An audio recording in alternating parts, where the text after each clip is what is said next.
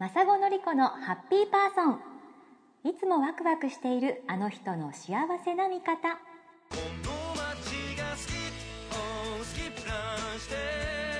この番組ではその言葉、その発想、その行動になぜか元気をもらえちゃう、そんなハッピーパーソンの皆さんを訪ね、ハッピーな生き方のヒント、ワクワクな日常のアイデアを伺っています。今回のハッピーパーソンは前回に続き女性起業家の真島沙織さんです。ご主人との起業を経て、もっと自分らしい人生を生きることに徹底的に集中したいと第二の起業を志した沙織さん。メンターとなる女性起業家プロデューサー大東めぐみさんとの出会いによって開かれた沙織さんのその後を伺いました。たまたま女性起業界のことを知って、女性が一人で起業ができるみたいな、そういうことを知った、でちょっと興味を持ち出しました。もしかしたら私の次の道が、そうそうなんだけど、私すごい女性起業家に対してちょっとね、ネガティブなイメージがあったんですよね。あ、そうなんですか。っていうのは、そのバリバリ働ける人って、独身か、バツイチとか、なんかそういう家庭がね成立してないイメージがあったんですよ。でも確かにあるかも。強すぎてね、女性はね。そうだから、そのじゃあ次にそういう方から学ぼうと思っても、その方がバツイチじゃ困るんですよ。自分もね、そういう風になる可能性が非常に高くなるじゃないですか。だから誰から学んだらいいんだろうとか、あと、学ぶんだったらちゃんとした人、そのなんとなくその、起業して1年ぐらいしか経ってなくて、起業してきたから起業教えられますとかだとダメなんですよね、私の中で。その逆境とかもちゃんと乗り越えてたりだとか、その業界の移り変わりとかの流れを経験してる人じゃないと、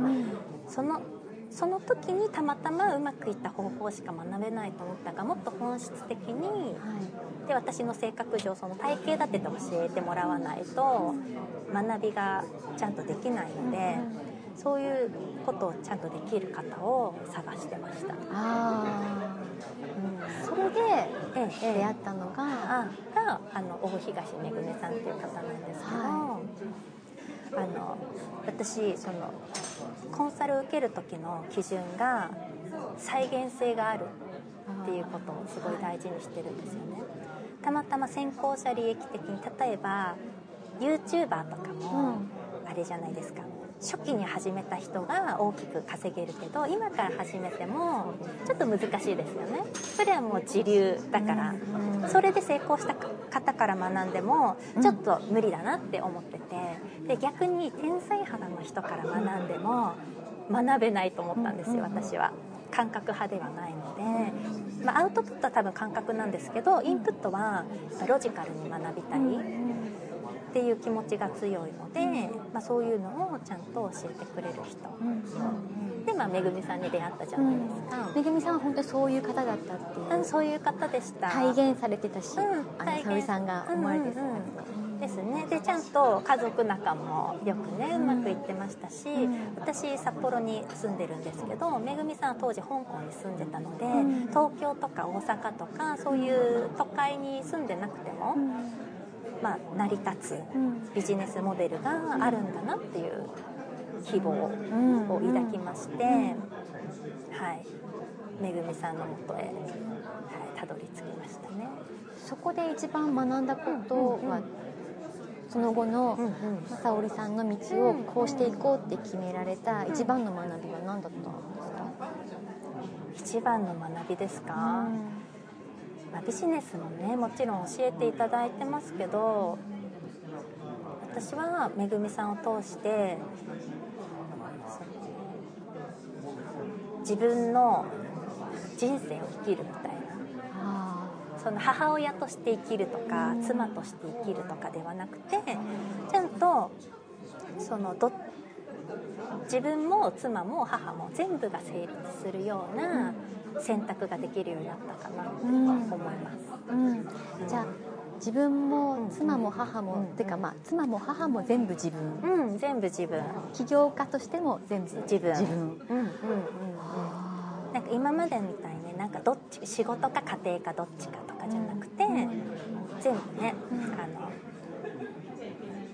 自分に取り入れられるような、まあ、第三の道っていうんですけど、うん、そういう道の考え方っていうのを学んだと思ってます、うんうんうん、その第三の道っていうのは、うん、例えばどういうところだったんですか具体的に。例えば私めぐみさんの元に行った時は上の子が4歳か5歳で下の子が9ヶ月とかだったんですよ、うんうん、でその時って下の子はもちろん保育園も行ってませんし、いくらじゃビジネスを第2の起業頑張ろうと思っても物理的な時間がないんですよね。ずっと抱っこしてるしおっぱいあげてるしみたいな。でこの状態でどうしたらできるかなっていうのを考えたんですよね。でめぐみさんがご家族がいて、まあ、ご主人が当時はまだサラリーマン駐在で香港駐在でいらっしゃったので、まあ、サラリーマンで勤めててお子さん娘さんがうちの長男と同い年なんですけど、その状態でなんで仕事ができてるかっていうと住み込みのお手伝いさんがいたんですよ。めぐみさんが自ら雇ってた。あ、そうですそうです、雇ってたんです。あれは本当に自分で雇おうと思わないと雇えない制度。駐在員の奥さんみんないるわけじゃないですか。ああではないです、うんうん、でもめぐみさんはねもともと仕事したい方だったからずっと家にいると、ね、あんまり調子良くないじゃないですか。それでお手伝いさんを入れるようになってめぐみさんも外に出られるようになったっていう経緯があったので、もう物理的に考えたら私もそうするしかないんですよねうん、あで保育園も入れてないし、そうでそこで考えたのが、まあ、シッターを雇うことだったんですけど、そのシッターも高いじゃないですか普通に雇ったら。思います、うん、まだ起業を、ね、始めたばっかりでまた収益も出てないうちからそんな、ね、1時間に何千円とか、うん、無理と思って、うん、だけど北海道にも引っ越したてだったから知り合いもいなかったんですよね、うん、なので長男の幼稚園の同じバス停の、うん、ママさん、うん、ママ友ですか、まあ、友達まではいかない知り合い程度なんですけど、誰かシッターやってくれる人いないですかねみたいなのでお伺いを立てて、そしたらお友達紹介してくれたんですよ。すごい。そうでうち田舎だから時給800円とか1000円とかでも結構高いんですよね。と思います、うん、なのでシッターは時給800円でやってもらえませんかって言って、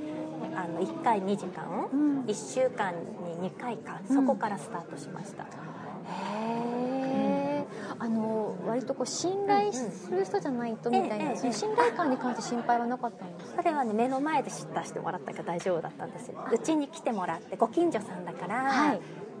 家に来ていただいて、うんうん、で私が仕事してる前であやしててもらうから、うん、子供にとっても安心だし私にとっても安心だし、まあ、来ていただいた人も、まあ、多分ねなんかすぐ聞けてよかったんじゃないですかねあ、じゃあおうち起業家であったからっていうのも、うんうん、そのあたりはハードルが高くなかったですね、うんうん、そうですね、でそこからスタートして、うん、じゃあ育児に対する時間が減ったわけですね、うん、ちょびっとね、はい、でも結局、まあ、週に4時間しかないじゃないですか。進まないんですよね。なので、まあ、回数を増やしていったり、そのうち家事もやってもらうようになったんです。家事は、ね、時給1000円でやってくれました、うんうん、なのでその時は1日4時間来てもらって、うん、2時間家事2時間シッターで、その間に私は仕事を頑張るみたいな、うんうんうんうん、っていうのをちょっとずつね増やしながらやっていって、うん、でそのうち、まあ、保育園に入ってくれたから、まあ、シッターの分はなくなりましたけど家事は引き続きやってもらってるっていう感じです、なので主婦言いながら、うんうん、自分でやってないんですよね、うん、家事も育児も外注して私が管理してるみたいな統括してるっていうイメージ、はいはい、必ずしも自分がやらなくてもいいみたいな自分は担当してるけどっていう、それってすごく意識を変えなくちゃいけないってなんか聞いてて思って、主婦だからやらなくちゃって、家事も育児もそれをやらないっていうこと自体はなんか主婦失格じゃないけどわかんないけどなんかいけないんじゃないかって思う人も結構そうですねいらっしゃるのかな、いると思います。そこあたりはどうやって変えたんですか？それはなんで女性は男性並みに働いても女性が家事しないといけないんだろうみたいな、私は仕事か家事かどっちかでもいいと思ってるんですよ、でもうちの、 主人ってちょっと亭主関白というか昔ながらな人なんですよね。余計厳しかったじゃないですか。じゃあそうそうそう、ね、だからもう家庭の雰囲気がなんでお前が家事やらないんだみたいな、なんで家事にお金を払わないといけないんだみたいな感じだったんですけど、でもやっぱ仕事をするにはそうするしかないからやって、ちょっと肩身の狭い思いもちょっとはしながらも、でも結局慣れちゃうと、例えば月にね8万円そのシッターと家事やってくださってる方に払うじゃないですか。そしたらじゃあこの仕事8万円の価値があるんだっていう認識に変わってったんですよ、うちの中が。私がやれば8万円は浮くけども、でもそれ以上に収入が得られるんだったらそっちの方がいいじゃないですか、っていう感じだから、外注する代わりに私もちゃんとしないとみたいな、家にいるからなんとなく趣味の延長線上でとか、収入がなくても OK だよねとか楽しければいいよねとかじゃなくて、ちゃんと収入も生み出そうっていう気持ちになれる。じゃあいい方に展開してた、そうですね。初めはねガクブルですけどねそうですよね、やっぱすごいお金持ちさんがお手伝いさんを雇うみたいなイメージでもあったし、それがこう自分の日常になっていくっていうのはやっぱちょっと時間も少しは必要だったんですね、そうですね、一般家庭ですしね、起業してるとは言ってもやっぱね、いつ何時どうなるかわからないっていうのは常にあるから、お勤めだったらある程度見通し立つじゃないですか、でもやっぱね長い企業生活の中ではいい時もあればガタッと悪くなる時期もあるしとか、そういうのがあると、結構ね出費にはシビアになりますよね、でもそれもそのなんかガクブルとか、シビアだなと思う部分も超えて、でも優先したかったのがやっぱし、自分の第三の道を行く、自分らしい人生、そうですね、そこだったと思うんですよね、そうなんです。でもっと言うと、その仕事だけじゃなくて、自分もその仕事以外のこともしたいと思った時に、家事とか育児を外注できてる状態が本来目指してるところなんだなっていうのを途中で気づき始めて、なるほど、仕事はできるけど遊べないとか、でその理由も結局母親だからとか、妻だからってなるじゃない、主婦だからみたいな、だからそういうのも変えていきたいなと思って、自分の中で、だからその家事今も来ていただいてるんですけど、その間に体休めたりとかお昼寝したりとかもしますし、自分がこうしなければいけないっていうのを取っ払いました、それをこう丁寧に取っ払ってたって。そうですね、丁寧に取っ払っていきましたね時間をかけてこれ、そうですよね、しなければならないことってあまりにも染みついてるから、そこに気づくのが、そうなんです、なかなか難しかった、家事をしないっていう選択肢が本当になかったから、自分が家事を得意、できる方なのでね、得意って言っていいのかもしれないけど、好きなのか嫌いなのかっていう発想すらなくて、でむしろ私は家事結構好きかもと思ってたんですよ、一つ一つ終わったら達成感とか、ね、ある程度あるじゃないですか、だけどやめてみて思ったのは、結構負担だったなと思ってで最近は料理もね、外注さん入ってもらって、作ってもらってるんですけど、で料理も好きじゃなかったんだと思って、得意だったのに、うん、得意っていうかね、できると思ってたんですけど、私好きじゃなかったんだっていうのにも気づいて、多分やってた時は気づいたら良くなかったから自分でなんか見ないようにしてた部分だったと思うんですよね。やり続けないといけないことなのに辛いって気づいちゃったら辛いじゃないですか、はいはい、そうで今はねもう安心して何を感じても OK な状態になったから、はい、うん、私好きじゃないって思える、まあそのね、来てくださってる方は、うんうんうん、その家事がお好きで、うん、お仕事をしたいっていう、お仕事としてやりたいっていうことかもしれないですし、ね、うん、そうですね、うん、好きか嫌いかって言えば好きかもしれない。いやちょっと分かんないですね その方はね、その人なりか、うんうん、だけど家事で仕事ができるんだったら嬉しいなと思ってると思います。そうですよね、うん、そうそう、双方にとってもいい、そうなんですよ。でその方もちょっとあんまり体丈夫じゃない方だったから、うん、普通にパートに出るとかも辛くて、うん、ご主人からはパートに行けとか言われてたらしいんですけど、ね、嫌だなって思ってたらしくて、だけど週に、ね、何回かとか、毎日じゃなくて週に何回かとか、その1回の時間が2時間とか4時間だけだったら、あ、ぜひやりたいみたいな感じで、でね、もっと細かいこと言うと、うん、ポケットマネーで払ってるので、税金引かれること一切ないんですよ、彼女。だから私たちがお支払いした分はそのままお小遣い。ああ、うんうん。だからね、猫ちゃん買い出しましたよ。そのお小遣いで。そうそう、あ、じゃあ彼女は彼女なりにその自分の好きなものに投資できる。うん、そうなんです。そういう余裕ができたんですか。だからね、社会が循環します。本当そうですね。うん、お金がね。うん、で私は仕事の方が得意だから仕事をすればいいし、で自分の好きなことやりたいなと思ったら、まあ、本読むなりなんかお出かけするなりすればいいじゃないですか、うんうんうん、そっか、やっぱしなければならないってことを一度疑ってみるってすごい、うんうん、大事です。大事ですね、うん、私疑うのもそうですし、一回体験してみないと自分がどう感じるかって意外とわからない部分もあるので、私がね料理手放してみて初めて、あ、私料理嫌いだったみたいなそれまでみじんも思ってなかったのに、うん、なんかそういうこともあるからいろいろね試してみたらいいんじゃないかなって思います。そうですね、疑ってみる、疑ったら試してみる、で、ね、で合うのを見つけていく。そうそうそう、でもしかしたら料理は私から取らないでくれって思う人もいるじゃないですか、うん、でそういう人はねちゃんと楽しんでできる工夫をすればいいと思う。でそこにこうだんだんこう自分の第三の道のライフスタイルが濃くなっていく、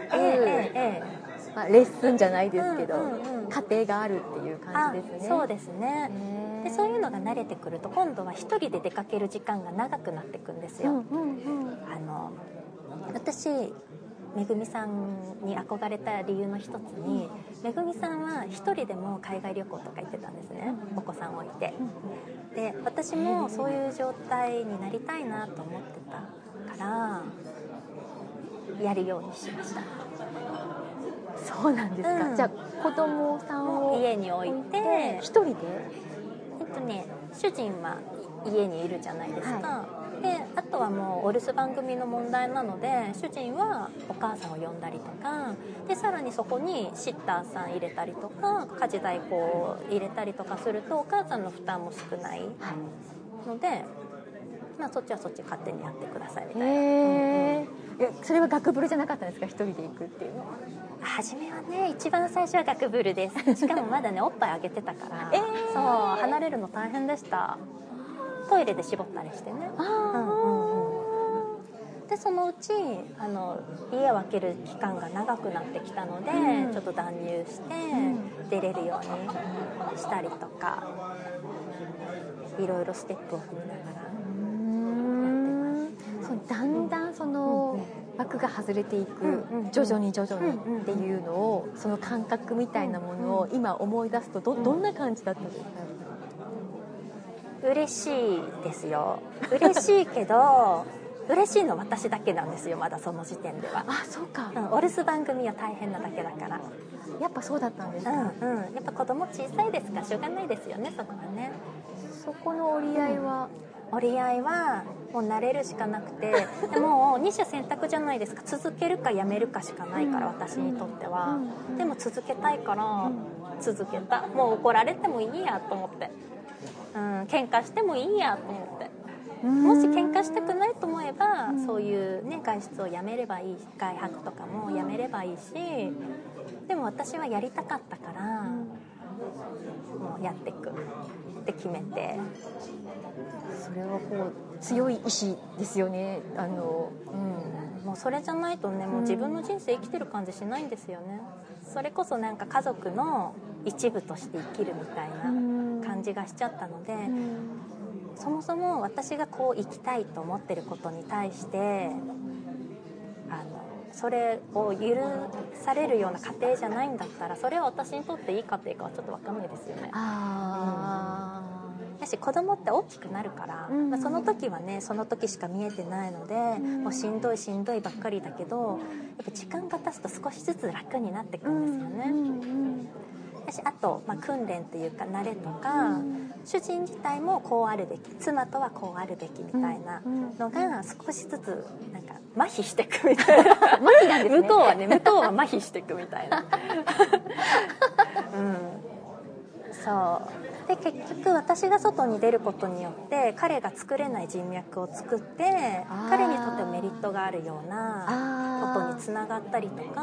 私も収入がね、上がれば上がるほど、まあ、家にとってはいいじゃないですか、うんうん、だからそういうのでもう少しずつ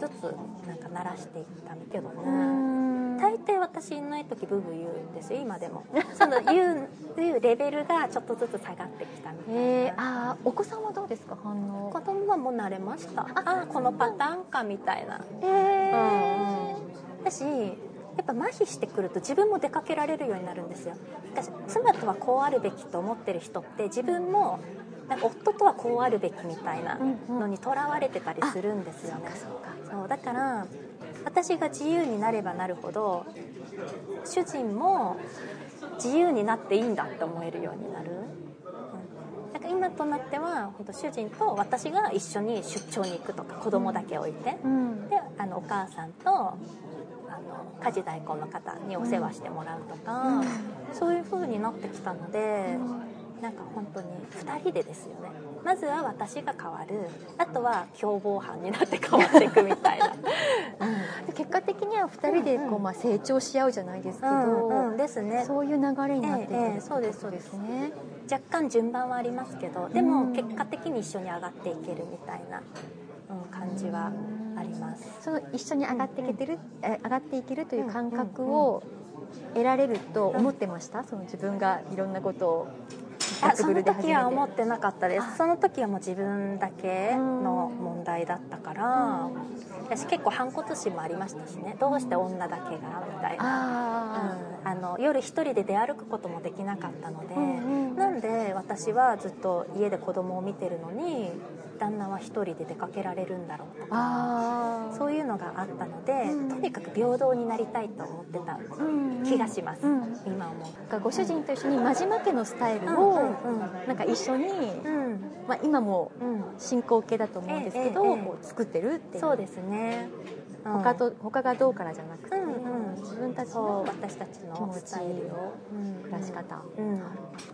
主人と影響を受けてる本があって、うんはい、週4時間だけ働くっていう、はいね、アメリカの、はい、ティモシー・フェリスさんっていう方が書いてる本があるんですけど、うん、あれって本当に発想の転換なんですよ。起業家さんなんですけど、普通世界一周旅行するとか、お手伝いさん雇うとかって、なんかある程度のお金持ちにならないとできないみたいなイメージあるじゃないですか。でもいくらでも本当は今からできるんだよっていうことを書いてる本なんですよね。それは例えば自分の会社の社員を全部インド人の外注さんにするとかなると、その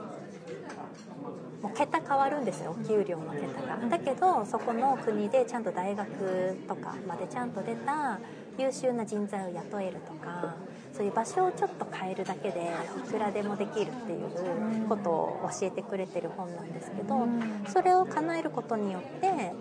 海外旅行もいくらでもできるし、連休中に行くより平日で行く方がずっと安いじゃないですか。確かに。だからそれの積み重ねでいいよねみたいな、そんな大金ばかり追わなくても、うんうん、時間と場所をずらせばいくらでも叶えたかったことって叶うよねっていう、できない理由を探すんじゃなくて、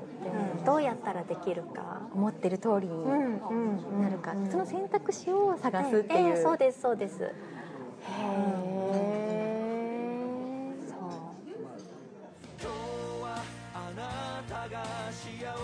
お話は次回へ続きます。番組は不定期です。 iTunes や Podcast のアプリの購読ボタンを押していただくと自動で更新情報をお届けできます。ではまた。